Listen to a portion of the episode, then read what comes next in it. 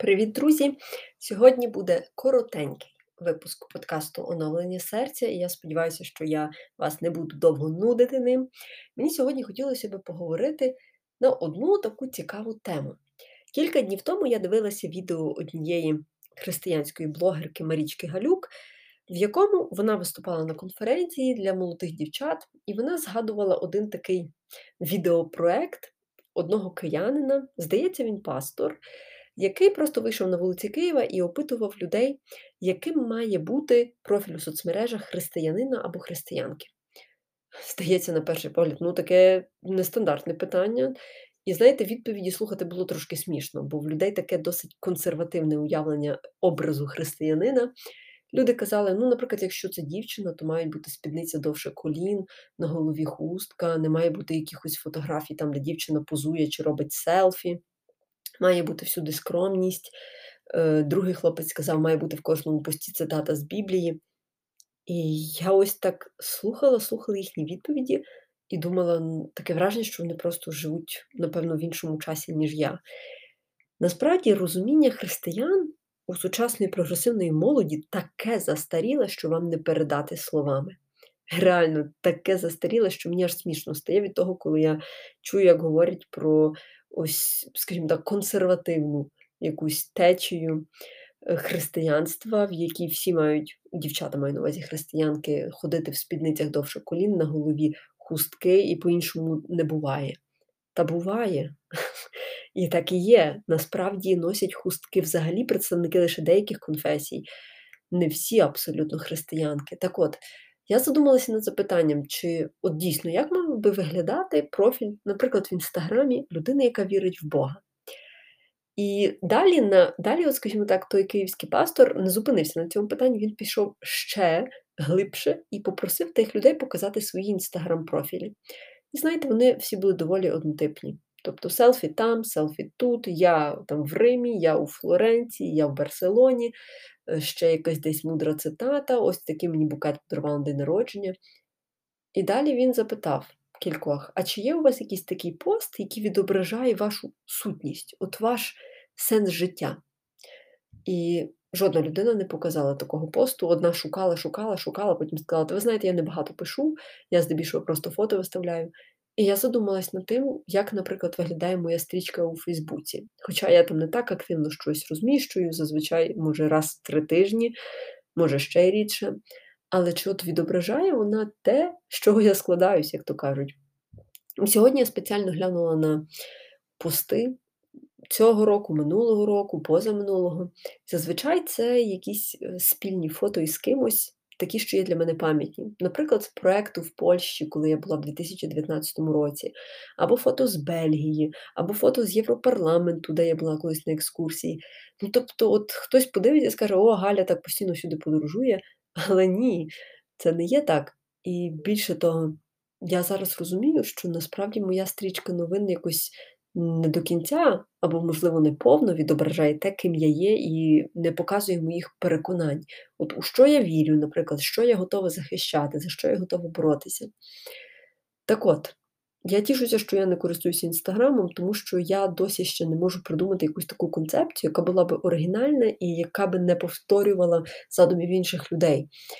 Мені подобається дуже багато людей, які ведуть інстаграм професійно, які реально запам'ятовуються, чого лише вартує один шведський фотограф. Я зараз навіть вже не згадаю його прізвище, який фотографує білочок. Причому в нього така макрозйомка, і він вже за 6 чи за 7 років своєї професійної діяльності з білочками настільки їх натренував, що зараз він просто бере якісь об'єкти, наприклад, маленькі барабани і кладе їх біля білочок, і білочки самі все роблять, що треба. Реально, вони можуть грати на барабанах, вони можуть горішком стукати по барабану, і це фантастично. Тобто, це те, чого я ніколи не бачила до того. Або інша, наприклад, дівчинка Оксана, яка живе в Німеччині вже кілька років, яка зараз втретє вагітна. І, здавалося би, нічим такий непримітний інстаграм. Тобто Ще коли десь два роки тому я мала е, свій профіль, я підписалася на неї за рекомендацією однієї іншої блогерки, і мене дуже здивувала та душевна теплота, з якою дівчина веде свою сторінку. Так от, майже в кожному другому пості вона розповідала про якісь свої внутрішні баталії, які виникали в неї на шляху до порозуміння з Богом, на шляху до розуміння загалом Бога. І це мене зачепило. Тобто, ось ця така відкритість це те, чого мені дуже бракує у, як то кажуть, блогерів-мільйонників. І тому, закінчуючи ось цей мій епізод, до чого я веду? Гарне питання поставила Марічка Галюк на тій конференції. Вона сказала: А чи от задумувалися ви коли-небудь над тим, чому блогери, мільйонники, там блогери, багатотисячники так детально показують кожен крок свого життя? Ось, наприклад, я снідаю таким-то, обідаю таким-то, на вечерю йду туди-то, купую сумку від такого-то бренду, сідаю в машину таку-то. Чому? Нащо ж така деталізація, такий звіт? І очевидно, що відповідь тут дуже проста. Це збільшує рейтинг охоплення, це збільшує, точніше, не рейтинг, а географію охоплення, це збільшує кількість переглядів, що, в свою чергу, збільшує суму за рекламу на їхні послуги. Тобто, коли до них приходять на сторінку якісь власники величезних корпорацій, вони дивляться, ага, ця людина має 50 тисяч переглядів в сторіс, ця людина має 100 тисяч переглядів, а ця 220, умовно. То кому ми заплатимо шалені гроші? Очевидно, тим, в кого 100 тисяч і більше. І сумно те, що насправді ми ось цим своїм часом, бездумним прогортуванням стрічки новин даємо заробити людям, які потім будуть далі вихвалятися і повториться знов це коло. Таке, як то кажуть, замкнене коло, так? Або порочне коло. Повториться знову, ми переглядаємо, кількість переглядів збільшується, гроші блогерів збільшуються, відповідно, покупки збільшуються, а наше незадоволення життям також збільшується. Бо ми дивимося на них і думаємо, чому от вона така крута, в неї дві машини в гаражі, вона собі купила квартиру в центрі Києва або десь в центрі Луцька, Одеси, Херсона. А я тут сижу на знімній квартирі з трьома дітьми, взагалі там ще не знаю, як роботу знайти. Ось це підсвідоме порівнювання з іншими це взагалі не те, що мали би робити християни. Але, на жаль, ми так часто робимо. І я навіть скажу від себе, так, я часто потрапляю до когось в профіль, наприклад, на Фейсбуці, е, людина, яку я можу взагалі не знати, але в якої в нас багато спільних друзів. І я так мимохідь десь звертаю увагу на те, що людина розміщує, і думаю, о, нічого собі, людина, наприклад, там написала, що за якийсь курс. Заплатила 1500 доларів, а я розумію, що для мене це поки що тільки мрія заплатити 1500 доларів за курс, розумієте, за курс.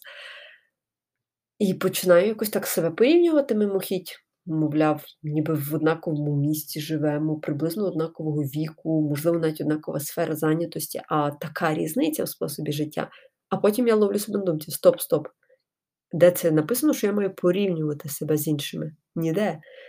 І тому от я в цьому моменті тішуся, що я дійсно не маю інстаграму, бо інакше процес порівнювання в мене тривав би ще довше, а може й безкінечно.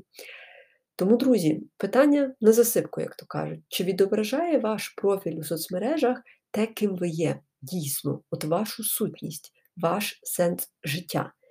Чи там здебільшого одноманітні фотографії, які ви можете знайти в будь-кого іншого, тобто які є однотипні, чи там є якийсь глибший сенс, який, можливо, хтось, прочитавши на, просто почне по-іншому дивитися на світ. А можливо, завдяки своїм дописам ви взагалі комусь врятуєте життя. Таке теж може бути. От так називається. Наговорила майже на 9 хвилин. Всім дякую, хто дослухав до цього моменту. Можливо, ці роздуми я продовжу в одному із наступних епізодів. А наразі всім бажаю прекрасного дня!